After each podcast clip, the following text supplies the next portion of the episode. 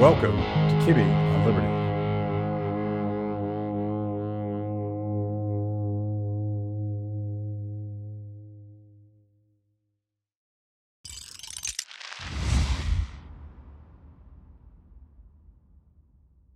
Joel, good to see you again. Good to see you, Matt. It's wonderful to be with you. I'm struggling. Like when I saw you in the hallway of the the hallowed halls of Congress, you had a jacket and a tie on, and I'm like, this guy looks familiar, but I'm not sure who that is. Yeah, these are my town clothes. Yeah. So you um, you survived. Is this the first time you've testified before Congress? No, it's the it second time, actually. I did one about, I don't know, I'm trying to think 12, 13 years ago. If you'll recall that uh, that cow in California at the slaughterhouse that went down and an uh, undercover, like, Humane Society guy took pictures of him, uh, jabbing her with the uh, for, loader forks and then fire hosing her to try to get her to stand up long enough to to, to go in the knock box to be uh, slaughtered. And uh, Congressman Dennis Kucinich at that time convened a, a hearing on what's wrong with you know the, the slaughterhouse industry in the U.S. And I was one of 12 that uh, testified then, and um, I don't think anything came of it. But uh, anyway, But you were was- brave enough to come back it, it was it second. was it was interesting. Yeah, yeah. So this was uh, today. The, the hearing today was called "Where's the Beef?" right. And um, I never thought I'd say this, but Subcommittee Chairman Thomas Massie. I never thought he'd be a subcommittee chairman. Right. Um, and it's uh, administrative state um, antitrust, whatever that is, of, of the Judiciary Committee. And, and he hosted a hearing about his favorite issue and perhaps your favorite issue, which is the, the centralization of the, the meat processing industrial complex, Right. as I like to call it. Um, what, what was your impression? Did do you think you made any progress today, um, speaking to members of Congress? Uh, you know, uh, Mark Twain used to say, um, uh, "Voting voting can't make any difference. If it did, they wouldn't let us do it." and and sometimes I think these hearings are like that too. You know, it's a uh, it, it's a procedure. But uh, bless his heart, uh, Thomas Massie for for convening what he did there and giving. Um, giving a voice to something that obviously doesn't normally get heard in, in D.C. Uh, did we make a difference? Well, you know, time will tell. But uh, but certainly, I think our stories got out, and um, and whether you and for those who agree, I think we gave them a little bit of ammunition, and those who don't, well, you know, we at least um, challenged, I think, a little bit of their uh, preconceptions. Yeah, Thomas has done a very good job. The one thing that he's good at is he's able to, to speak to people across the aisle. Um, and he, he argues it's because everyone knows where he's coming from. And he's not being a partisan. He's never a partisan. He's always got his philosophical basis for what he does. And he has managed to make the Prime Act, which which basically legalizes local food, is the way I think about it. Um, he, he does have um, some Democrats on his side, and there there was at least one guy I don't remember his name, but one guy today was like, uh, you know, I'm actually curious now. This sounds interesting to me. So, so maybe some, but there was, and and we'll get into this, but there was there was also this sort of robotic partisanship um, on that. But what is what is the issue with meat production in the United States? Let's give people a summary because I know we've talked about this Yeah. before, but I want people to know what we're talking about. Well, the, the issue is that you can you can pull off on any wide place in the road in the U.S. and sell cucumbers and squash and green beans, so uh, and apples and pears and peaches and uh, grapes. Uh, So so there's really no regulation to produce, which is why it it dominates farmers markets. It dominates local food systems. It it it it, it dominates all that because it's it's a relatively unregulated thing. But as soon as you get into meat, poultry, and dairy, the animal component, which actually comprises half of the average consumer dollar, so roughly half of it is to animal protein, 25 percent of it is to dry goods like you know flour and sugar and salt, and then 25% of it is to produce, you know, veggies and fruits and things. Um, obviously, the lion's share of not only the, the grocery budget, but the lion's share of land use is is around animals, and that's what's regulated uh, uh, uh, stringently, and and so that's why the you know the, the animal protein uh, component is overly expensive, it's overly centralized, um, and it's overly um, it, it, it, it's less accessible from a local food standpoint than any of the others. You taught me this the last time we did a show together, which uh, in my memory was April, May of 2020, the, the year that everything ended. and um, you corrected me, and, and I've, I've thought about it ever since because I was thinking about the supply chain when it comes to food as this incredibly decentralized um, um, process that they were they were disrupting with with lockdown orders and everything else. And you said, well, wait a minute. Um, I, th- I think it's a very centralized mm-hmm. and, and brittle system, particularly yes. when it comes to meat processing. Uh, yes. What did you mean? Well, what I meant was that there are roughly um, 300 processing facilities that are the, the conduit, the funnel for 85% of America's animal protein supply. Um, you know, 300 mega companies, let me say. And and so when you have that much concentration, uh, where you know where that much stuff has to go through, you know, one channel, if there's a blockage in that channel, there's a massive uh, effect throughout the throughout the industry. I mean, the question I always ask people it's it's so it's so obvious it's rhetorical. It's would we have had a big a, as big a hiccup in May of 2020 in the in the food supply with empty, you know, supermarket shelves and stuff. If we had had 300,000, you know, community-based, uh, smaller scale processing facilities as the conduit of animal proteins into the marketplace, would we have had less of a hiccup than than having only 300? And you know, this is you don't have to be a Democrat or a Republican to realize intuitively, yeah, if we'd had 300,000, uh, absolutely we would have been able to adjust easier because you know, uh, when there are when there are disruptions in the system, when you're navigating rocky shoals, you don't want to be in an aircraft carrier. You want to be in a speedboat. Yeah. And and so you know, speedboats are able to navigate those those uh, difficult waters.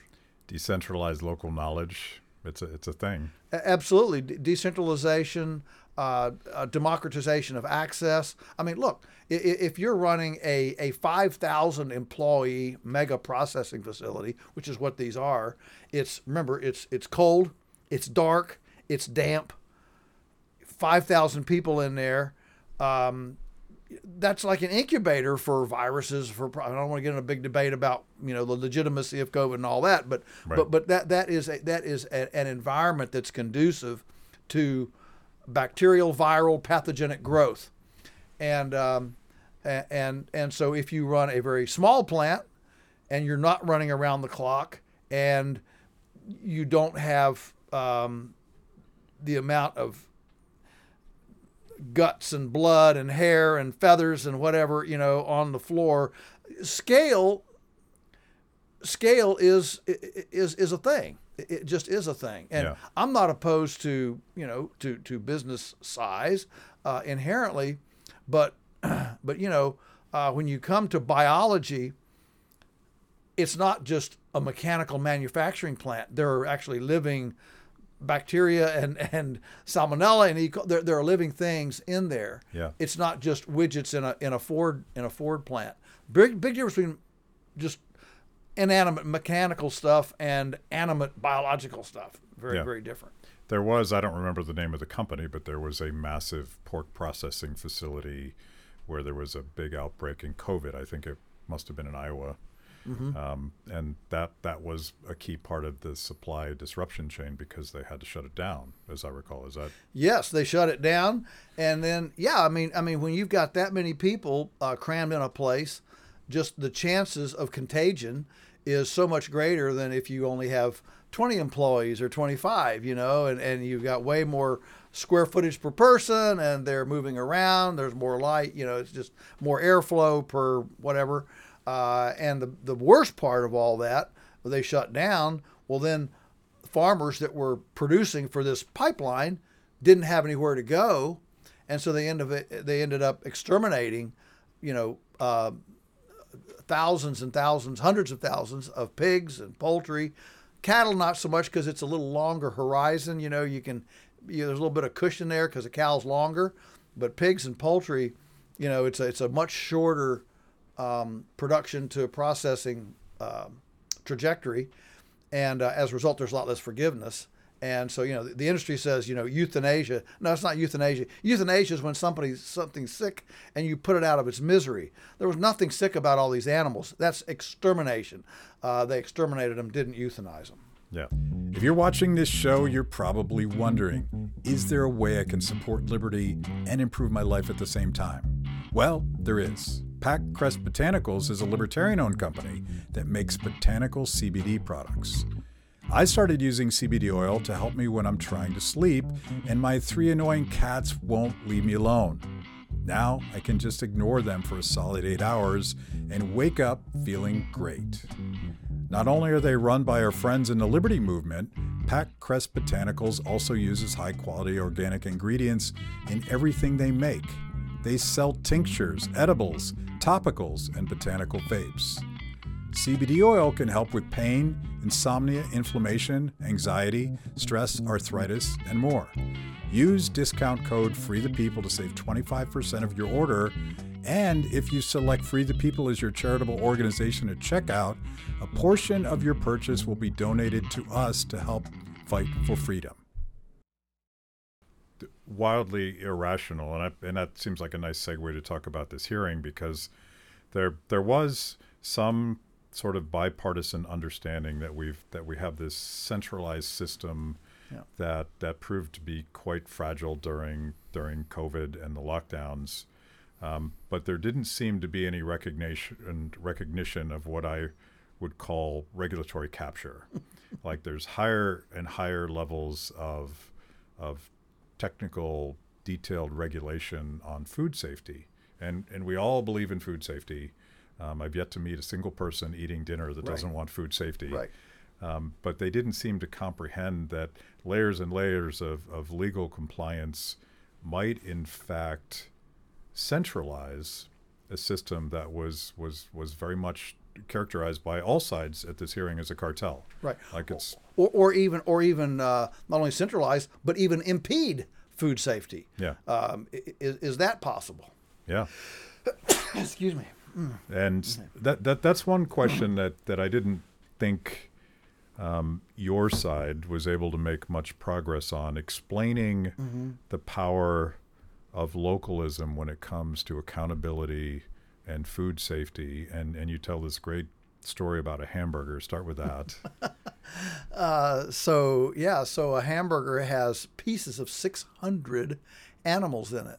And um, and there's no way in the world that you can tell where those animals came from. You don't know what what they were.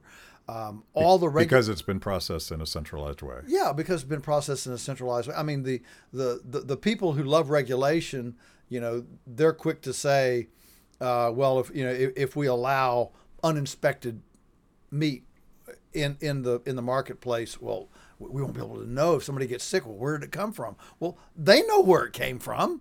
Um, and as if as if the 600 animals in one burger um, that, that their system knows where it came from. No, they don't have a clue where that came from, and so it's this it's this complete it's this faith, it's this this almost blind faith in a in a system that's actually that actually doesn't accomplish anything. They, they think it accomplishes something, but it, it, actually doesn't accomplish much. And, and yeah, that, that, that was the most frustrating part uh, of the hearing. We, we all agreed we're too centralized. We, we, and, and everybody agreed we want to preserve choice. The problem is, how do you get there? Yeah. And, and, uh, and, you know, I say that we we got there two, two things and, and one of the things I had written down and, and you know the question didn't come so I didn't I didn't get to it uh, toward the end but um, one reason we've gotten here is because the regulations have put so many small uh, small process processing facilities out of business. But the second thing we got to understand with part of the centralization is the um, uh, is the complicitness uh, of the consuming public who during this period of time from you know 1950 to to let's just say 2000 until the kind of local food movement got traction um, for that period of time I was in a love affair with TV dinners and Lunchables and Hot Pockets and, and, and, and centralized, uh, highly processed foods. I mean, even, uh, even calling breastfeeding barbarian and Neanderthal. Um, and, and so it wasn't until kind of the hippie, the hippie wake up movement, beaded, bearded, braless, you know, revolution, that, that the culture began returning there, there, be, there began to be a yearning back to roots, back to connectedness. You know, uh, um, uh, dads that wanted to see the birth uh, and help and breathe, and you know, I, I mean, this was all part of a of a culture that had been uh, completely unmoored, um, returning to to something that's that's humanly connecting. Yeah. and, and, and so so the um, the culpability is what I'm getting at. Um, you know, if you're angry at the centralization and there was no meat and that you can't get good local food and all this, the culpab- part of the culpability here is the consuming public that that that built Tyson, that built these you know these big outfits through the 60s, 70s, and 80s until that pendulum finally swung up here uh, until now we have this kind of uh, desire, you know, the growth of farmers markets, the growth of, of, of local branding and, and farmers uh, on farm stores and, and all that sort of thing. I mean, I think I think definitely consumers are more informed today, but I wonder if it's kind of a chicken and an egg thing, if I could use a, a farm analogy, because at that very same time, you're you're getting all of these new regulatory structures to protect food safety, and and I guarantee you that if you had been testifying at the Ag Committee, at the Agriculture Committee, all of those vested interests that love yes. regulation because it, it it centralizes their business and it destroys all the local um, smaller competitors. So I, I, wonder if it started with the the regulation that took those choices away from consumers, or was it consumers looking for the the ease of, of safety dinners? Probably both. Yeah, right? well, it's, it's both, but but but for sure, I think that in general the regulatory structure was a response to consumer, you know, Ralph Nader, uh, uh, consumer advocates that said, you know, look, uh, people don't know, people don't understand, and so we need we need a, a government intervention that's bigger than the biggest corporation we can imagine. You know, it's always this. We need something bigger uh, to create accountability within within the, the, the the corporate community. These these big bad business people, and um, and, and so so uh, the the impetus for this, and this is the problem with asking for government solutions. Uh, the impetus is always sincere, you know, heartfelt. I get it. Um, you know, I want security, I want protection, I want all this. But as soon as you ask the government to be the agent of that, and you give up personal responsibility, vetting, basically you give up your own your own discernment, your own discernment muscles. Yeah. yeah. Okay. As soon as you give that over to the government, um, you, you have now created an inherently uh, um, corrupt and crony crony directed you know and uh, yeah yeah crony direct i mean it is it, it it it is that way that's why we have the revolving door you know um, people come out of the government and, and, and regulatory agencies and work for the corporate. And then they come, they retire from the corporate and go into the government, and, and it's just a revolving door. So, uh, so you, you you don't have uh, the kind of checks and balances, and it doesn't get fixed by saying, well, if we just had better people down there. No, no, it, these systems are inherently uh, incentivized by human selfishness, greed, power, prestige, you know, all those base human elements. Um, man, you know, wouldn't you love to have the power to walk into, you know, a business, a processing plant, say, I don't like that. I'm going to shut you down. I mean, that, that just appeals to the basest human instincts you can imagine. And that's how these these regulatory agencies operate. Yeah. Have you ever thought about using CBD oil? You haven't? Well, think about it now. Are you thinking about it? good. because now there's a way to support freedom and improve your life at the same time. Packrest Botanicals is a libertarian owned company that makes a wide variety of botanical CBD products.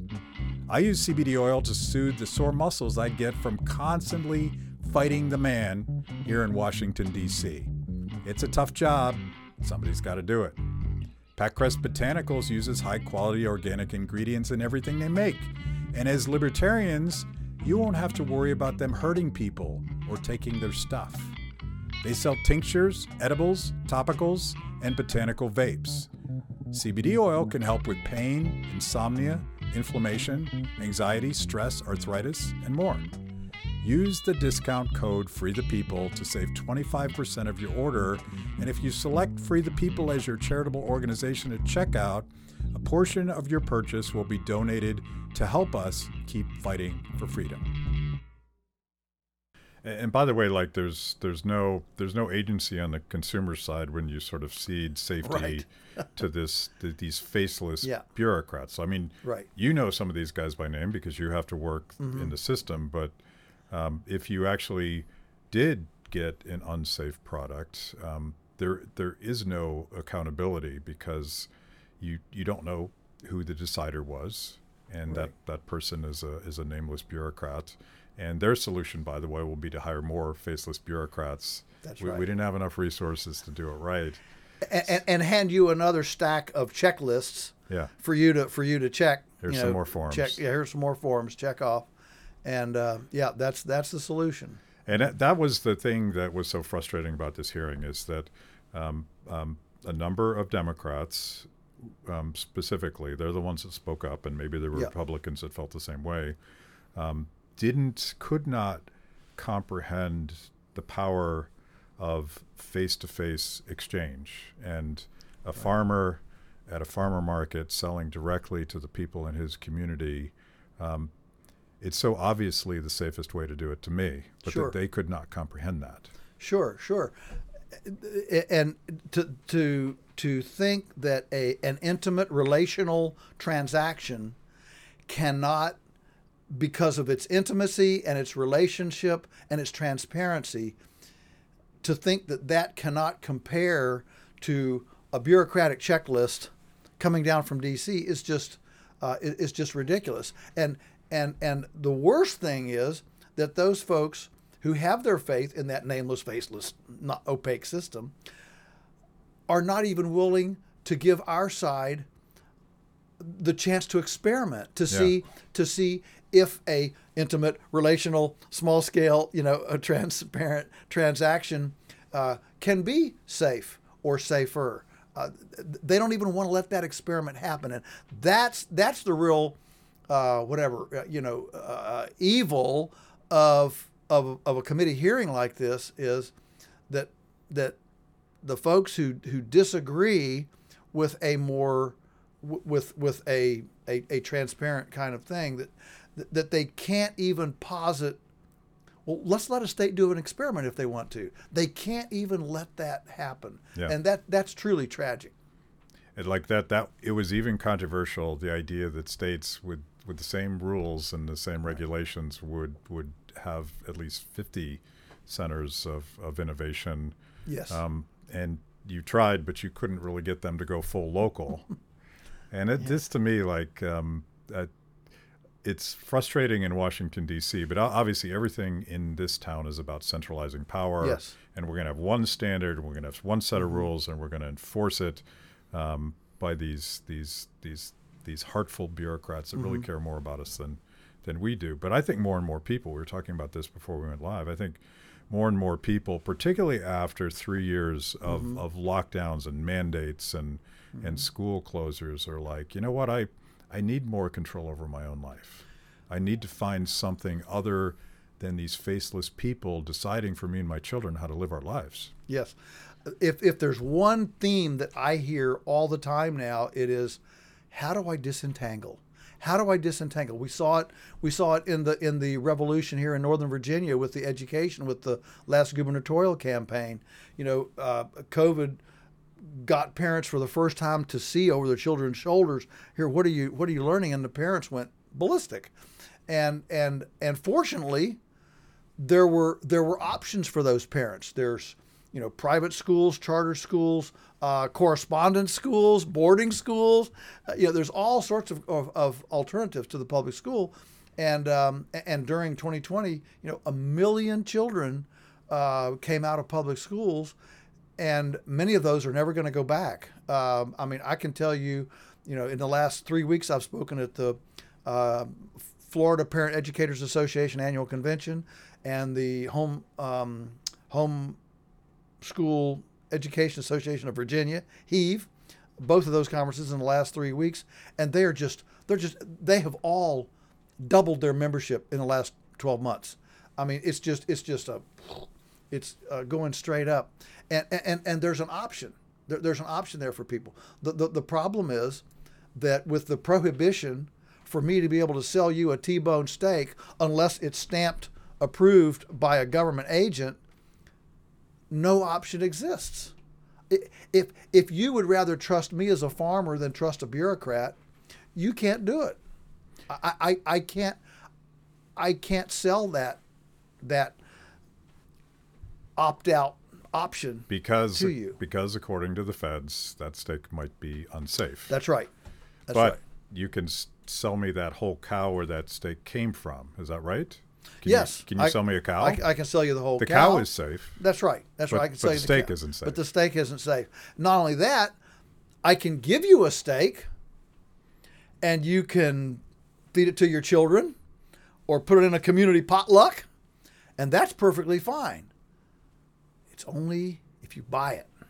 So what is it about exchanging money that suddenly turns a wonderful, uh, uh, you know, kind thing, giving you a steak, into a hazardous material just because we exchange money? So clearly, clearly, these regulations are not about food safety. They're about controlling market access. Now I know all the people on the other side. Oh, you know it's about food safety. About food.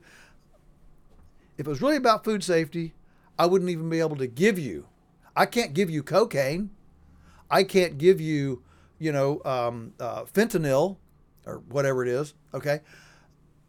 Every other hazardous substance th- th- that's deemed a hazardous substance in our society, the prohibition is on both buyer and seller. You can't sell it and you can't buy it. You, in fact, you can't even possess it. But when it comes to food, all the prohibitions are only on the seller, Yeah. not the buyer. Yeah, and I think this is the the the, the revolution is so much bigger than just education. It's it's it's become this completely nonpartisan, independent-driven idea that we're going to have more control over our lives, and that's that's part of that's the education of our kids. But um, what would be more intimate than the food that you put in front of your front of your family? And That's right. and why can't you have a little bit of control over that? Yeah, I mean we, I mean we're we're in we're living in a in a cultural time of choice, right? Choice for abortion, choice for sexual identity, choice for marriages. You know, I mean, look, we've we've we worship at the altar of choice right now, and yet somehow nobody cares that that um, the government getting between my lips and my throat um, is an invasion of privacy. You know, oh, that's perfectly fine. We don't we, we can't allow that kind of choice. Um, you know, it's it's it's ludicrous the the hypocrisy and the inconsistency in the whole. I think there's got to be a link between the, the safetyism is what I would call it because it's not about safety, but it's a it's almost a a, a religious culty type Yeah. thing. Mm-hmm. But if you were to follow the breadcrumbs, and if this was a if this was a whodunit novel, we would go straight back to the big meat processing industrial complex, and them feeding that narrative because they want to they want to control us. Oh yeah, yeah. They they want to they want to point out that you know um, uh, small operators are not as sophisticated. They haven't been to you know to, to butchery school or whatever. You know they uh, and and um, it, it, it, their their infrastructure is more crude. Uh, you know they don't have the latest greatest whatever. Um, but you know the, the truth is that that at at a smaller scale it's easier to wipe down services. It's easier to keep things clean. It's easier to to ride herd on your employees and see who's who's clean and who's not, who's sick and who's not. Those kinds of things. Um, it, it's just way way simpler. And and again, our society does recognize scale on numerous levels. Um, you know, like in Virginia, we can have we can have three uh, three daycare children in our home without any regula- without daycare regulations. Why? Because if you've only got three, you know, chances are um, your you know your relationship with those three parents is so intimate and close. They see whether the house is junky or hazardous or you know unsafe, whatever. Uh, same thing for elder care. We can have three elder care and charge for you know elder, three without any without any nursing home regulations. Uh, why? Because if you only have three, chances are the family's been in there. You know, they look around, they see they're coming for visits, and, and so you know we recognize scale on numerous things, realizing that that if you're gonna, you know, if you're gonna pick a a, a Sunday afternoon pick up touch football game with a bunch of you know kids in the in a backyard, you don't need to be in a professional st- uh, a professional NFL stadium with a with a professional referee. You, you have that freedom to, to do, and you know the ultimate the ultimate test of whether a society is heading toward tyranny or freedom is is how it responds to the to the dreams and the desires of people who want to control their own destiny, who want to opt out, who want to be be and do something unorthodox. Yeah. That's the ultimate test of freedom. At Kibbe on Liberty, freedom is a lifestyle 24 7, something you live and breathe and wear every day. If that describes you, you need the very best Liberty swag in the market today, just like this shirt I happen to be wearing. Go to freethepeople.org slash KOL and check out our exciting merch. You too can love liberty and look cool. We talked about the um, the, the frailty of the supply chain in this centralized system. Um, we we talked about safety. The one thing that didn't really come out in the hearing, you p- touched on it at the end, but what about what about consumers that would love better, more affordable food? And I'm, I'm not even I'm never inherently of uh, against economies of scale. Like Right, if there are right. big producers that are that are keeping people fed fed at an econ- Yep. I'm having a hard time talking now. Yeah. But but the thing that I think happens when you legalize food freedom is that you get you get more producers, uh, smaller producers at the local level, um, and that is going to make better food more affordable for everybody. Because I think one of the problems right now, if if you want to eat grass-fed beef, if you want to eat something something more natural, and, and you know, God help us if you want to know where it came from, that's that's not cheap. No, it's not because it- of all these. it- It's these not cheap, and it's be, and, and it's it's it's uh, largely because of these prejudicial regulations. Um, the, the you know the plant that, that I co-own, you know it co- it costs us about five hundred dollars to do what um, you know JBS, one of the big meat packers, um, does for hundred dollars. Why? Because the the paperwork, the you know we've we've got to have a a dedicated separate bathroom and office for the inspector. Well, um, you know that there's a certain cost to that, yeah, and if we can only spread it over over you know uh, 30 30 beef a week, that's a lot of overhead over those animals versus versus a big plant that's doing you know 5,000 animals a day. They get to spread that over. The same same thing is true with testing. The same thing is true with with with just everything through. It it doesn't always um, scale easily. You know, it, if, if in order to make charcuterie, I have to have a two thousand dollar thermometer. You know, that's a drop in the ocean if I'm making a tractor trailer load of charcuterie. But if I'm making a five gallon bucket full, suddenly that two thousand dollar thermometer just put me out of. I'm not even going to start. And so that's where the these impediments to entry. And, and the thing is, all these guys, Um, I mean, you know, I, I- I personally did stuff with uh, Bob Evans at Bob Evans restaurants, um, and, and, and Tyson. I haven't personally done stuff with them, but but if you read their story, Frank Perdue, all of these big outfits today started in the 40s and 50s from the tailgate of a pickup truck. None of those would have been legal in today's climate. So, so I'm not opposed to scale and growth and, and, and efficiency, economies of scale. I, I'm, I'm all for it. But if, but, but when you don't preserve the ability for another, for another generation to also start on the bed of their pickup truck, that's when you get monopolies. Yeah. And yeah. that's what we saw today. the the the, the, the like the the left loves to worry about the and they did this today. They Sure. worried about there's the centralization and these mega Yeah. food processing companies, and um, you know we worry about you know the right worries about um, too much too much government power. Mm-hmm. Um, me as a libertarian, I worry about both because when they collude. Yes. Um, that's when you get these really dangerous, Yeah. un- unbreakable Yeah. monopolies. Yeah. You you you actually. Um, I, I'm trying to remember the quotation, but some famous person basically said, and I'm paraphrasing, that um, that you will never show me a monopoly that got there on its own. Every monopoly oligarchy got government some sort of concessions, subsidies, uh, um, uh, regulatory, you know, freebies, something, you know, zoning, uh, whatever. But but they always got there with some sort of interventive government push. Every, every one of them. Yeah.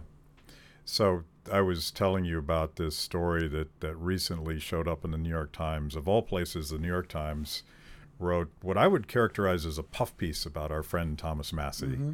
and and he actually refused to, to work with the reporter because when the New York Times calls you, you don't you don't expect it to be friendly. Right. Um, but it talked about him and it Well, even unless you're Hunter Biden. yeah. Well, you're, you're going to get a different. Let's let's just let's just go brazenly that in that direction. We'll do a whole show on that. So Massie, uh, so we read this story, and and Massie is like, "This is a really positive story. What what happened?" And what they had done is they had lifted um, a lot of the things he said in the documentary we made about him off the grid. But more interesting, and and the the theme of the story was they had um, found comments on our YouTube page of people that discovered Massie and discovered off the grid lifestyle and discovered food freedom through watching the documentary, and they were coming from all over the place Sure, ideologically, and and the suggestion in this, even the New York Times got this that there's a movement of people that are so frustrated with with being disconnected are so frustrated with gray suited faceless bureaucrats telling them how to live their lives. Mm-hmm. and that of course was turbocharged by lockdowns. Yes. That there there is a revolution going on and it's not right left or center or anything else it's just people using common sense again That's right. Uh, I, I call it a homestead tsunami. It really is. There's a there's a uh, an intuitive, deep sense that if the wheels are going to fall off, I don't want to be stuck in the city, and I don't want some bureaucrat herding me into to tell you know you need to go here for safe haven or security. I want to pick my own safe haven. I want to pick my own security. you mean you mean a covid camp is that what you're trying to say yeah, yeah. But you know, I was just at the um, the Homestead Festival in Tennessee. I did a, a chicken butchering demonstration, show them how to butcher a chicken. Had I don't know three or four hundred people there um, watching this, and asked for a show of hands. How many of you? eh, How many of you, when you were a teenager, wanted to butcher a chicken? Uh, you know, we're, we're thinking about uh, self-reliance skills. In the whole crowd, three hands went up. Three hands. That shows how dead on, spot on you are about this is a relatively this is this is a wave that COVID just and, and you know what? If COVID uh, put wind in the sails of self-reliance, independent thinking, I'll make my own decisions. Thank you very much. God bless it. You know, I'm glad that it came to actually to actually put that many people. You know, 37% of Americans did not take the jab. 37%. Now that's not half. probably now there's another 10% that wish they hadn't, maybe more. My point is that we might be in the 50% range of people that actually, the next time whoever Fauci's replacement is steps up to the microphone, they're going to be newly. The, COVID vaccinated them from believing the next pontificate Yeah. at the federal level. And that's a good thing. Yeah. I have to correct you, though. It wasn't COVID. It was the government's heavy handed, one size fits all. Yeah. I don't give a damn about your life Right. response to COVID, I think. right. A- absolutely. Was it? Yeah, absolutely. And, and the, the vaccine mandates, like you're not allowed to work unless you make this choice. It's not a choice or, at all. or, or you're you're not essential. I mean, what does it do to a person's psyche to, to tell you that, that what you've devoted your life to is non essential? Yeah. I mean that, that, that that's emotionally dis, uh, uh, destructive. By, by the way, um, this little sidebar, the Department of Homeland Security and some sub sub agency, alphabet agency within Homeland Security was the agency in charge of deciding whether or not you were essential. Oh wow. Yeah. Okay. So I'm like, this this is everything that's wrong with everything we're talking about today. How could that faceless bureaucrat Mm-hmm. Yeah. know whether or not your job is essential? Yeah, I mean, think about that. I, I've never actually thought about that until just this, when you said it. I mean, so did somebody actually have like like a big spreadsheet of, of things? You know, um, Yeah. cow milker, uh, welder, uh, you know, what, and, and just go at it and, and check. I mean, that's um, that's insane. Well, think think about at the very local level, and this is this would be like a critique of, of Soviet style central planning.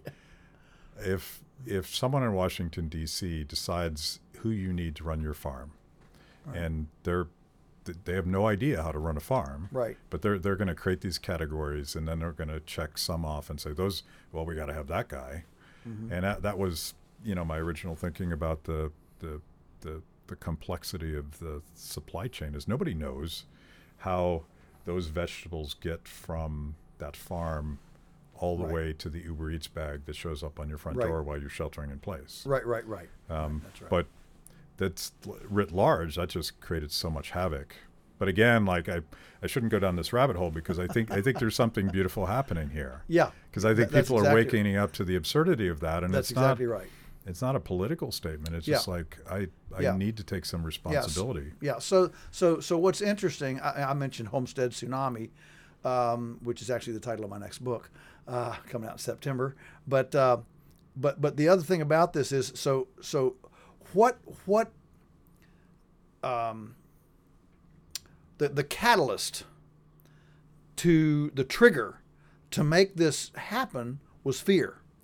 Uh, people feared the city. They feared the lockdowns. They feared the the bureaucrats. They feared you know what they were hearing, and fear. But fear does not keep something going. You, you- can't run away forever. At some point, you have to run toward something. You you have to. What what actually makes you? Um, I mean I mean look look at you. I mean you. So so you you, you fear you fear encroaching government. Blah blah blah. But what actually sustains you here is an embrace of individual freedom and honoring and respecting personal dreams and, and, and opportunity. Okay. And so, so out of this, yes, I think, I think the whole COVID and all of its nuances um, did spawn a, a, an incredible fear and people began running away from something but the homestead, the self-reliance movement is now their their well, I can't run. I, I need a destination. Ah, the destination Yeah. is a backyard gardener. Did you know that a million flocks of backyard chickens started in 2020? A million flocks of backyard chickens. I mean, if they're average of six, you know, I mean, it's, it's millions and millions of eggs a day, uh, it, it- and and it is still pretty much ongoing. Hatcheries are still uh, really crammed. I mean, that's just one example of people actually taking their destiny, and and and all these people that showed up to watch me butcher a chicken, you know, to learn how to do that, and that's that's a very positive movement, and that then has that has sustaining power because now we're not running away. We're embracing. We're embracing a whole new a thing, so that so that we then are in a position to provide hope and help when society becomes hopeless and helpless. Yeah. And it might, in fact, stop society Yes. from becoming hopeless Yes, and helpless. absolutely, absolutely. and I, what what I love about it is I think, and I've always argued that um, my libertarianism is really just based on a couple things that my mom taught me. and she was not a libertarian, but she was a smart mom, and she Uh-huh. Yeah. said, "Don't hurt people, don't take their stuff, work hard, Yeah, take responsibility, Mm-hmm. Um, and cooperate with your neighbors." And that's the entire homesteading movement that you're describing is is just a return to um, basic values. I call them American values, but I think they're actually human values. Yeah, oh, absolutely. They're human values. They they are the values that have sustained civilization since there was civilization, and and um, and and the things that have destroyed civilizations have been the opposite. Um, not being friendly to your neighbor, taking people's stuff, uh, you know, all those kinds of things. Yeah. So the new book comes out in September. Right.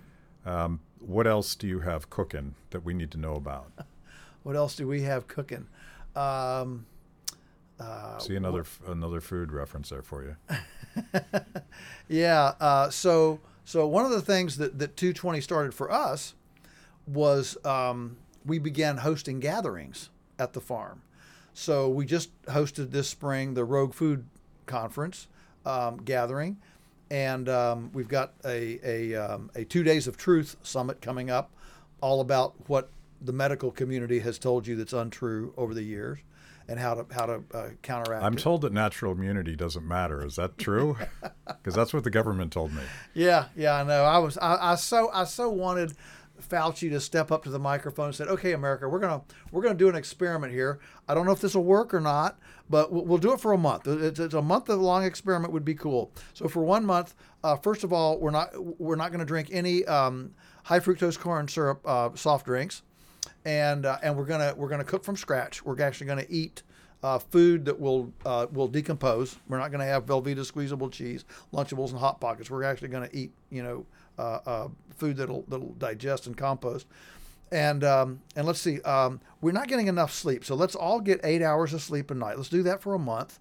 And um, and let, let's you know uh, vitamin D sun it's really important. Let's get out in the sun for 20 minutes a day. Get some get some sun, you know. And oh, uh, sweating, you know that's a way to sweat toxins out of your body. So we're going to sweat for 20 minutes a day.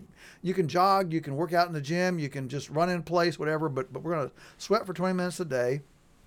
And um, and uh, let's see what else. Oh, water. You know, we're all dehydrated, so we're all going to drink, you know, uh, half a gallon of water at least a day. That would be really good. And um, and um, I, I guess you know the other thing is stress. Stress really is an immune destroyer. So so what we'll do is um, everybody make a list of all the people that you hate that have done you wrong that you're all upset about. Make a list of them and then forgive them. Let's try that for a month and see what happens. I mean, can you imagine uh, something like that coming? Wouldn't that wouldn't that have been cool? Wouldn't this mean that the meat processing industrial complex would collude with the high fructose corn, corn, corn syrup industrial complex and everything else in government that's made it so that that, that bureaucrat would never say that? Yeah, yeah, absolutely. Yeah, I mean the, the, the system. When people say, "Look, you know what you do seems so so simple and elegant, and why don't other people do this? You know, actually grow earthworms in soil and and nutrient density and all this." Because if everybody did what we did, it would completely invert the power, position, prestige, and profits of the entire food and farm in sector. That's a big ship to turn around. Yeah. So, can we find your events and your forthcoming book at Polyface Farm? Yes. What's what's the uh, Poly- Polyface Farms, uh, P O L Y. If you put in P O L Y, it'll probably pop on up.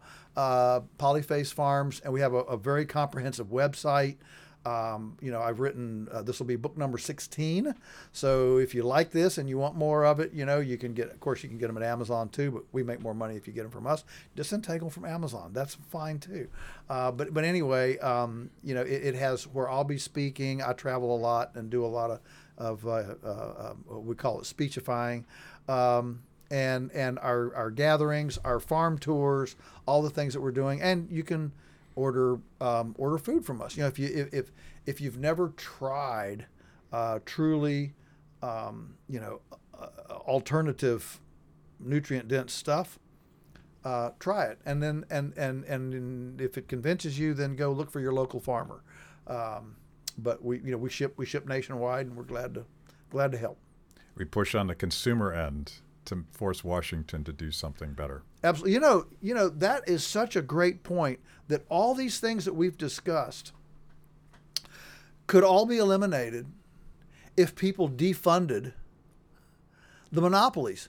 You don't have to you don't have to buy the monopolistic food.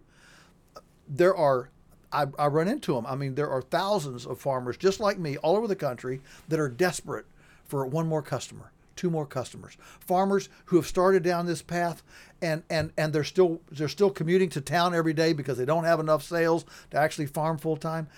You the consumer can be the facilitator. You be the catalyst, the facil- the cheerleader that enables that guy or gal to quit their town job, stay on the farm full time, and and do their dream full time. You know, uh, why why not enable that to happen? So you know that doesn't require an agency it doesn't require uh, litigation it doesn't require an enforcement arm all we need to do is defund what we don't like and fund what we do it's that simple and let adam smith's hand of the market win we're going to leave it there thank you joel thank you that was a good closer thanks for watching if you liked the conversation make sure to like the video subscribe, and also ring the bell for notifications. And if you want to know more about Free the People, go to freethepeople.org.